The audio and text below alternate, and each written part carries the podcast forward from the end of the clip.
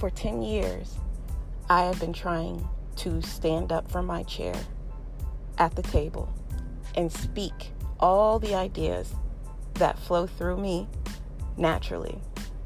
And it is today that I will stand up for the last time at a table with people who do not appreciate people for who they are, who they can be, their capabilities, their innovation, their joy.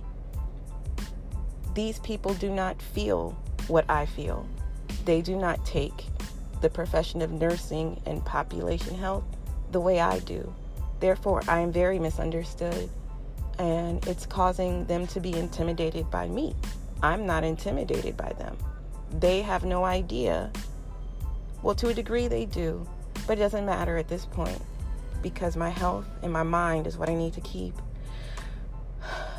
And with that being said, there isn't much more they can do to me.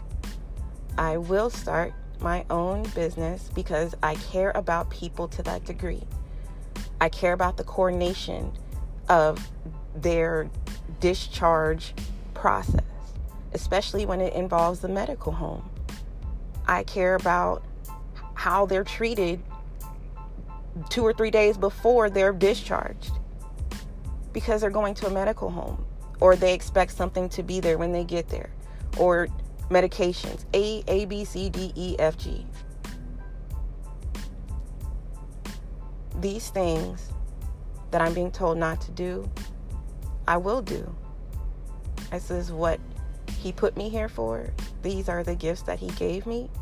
I don't have to claim a religion or culture to understand that God is everywhere and He's within all of us. And some of us are just a little bit more aware of how He impacts our lives on a regular basis.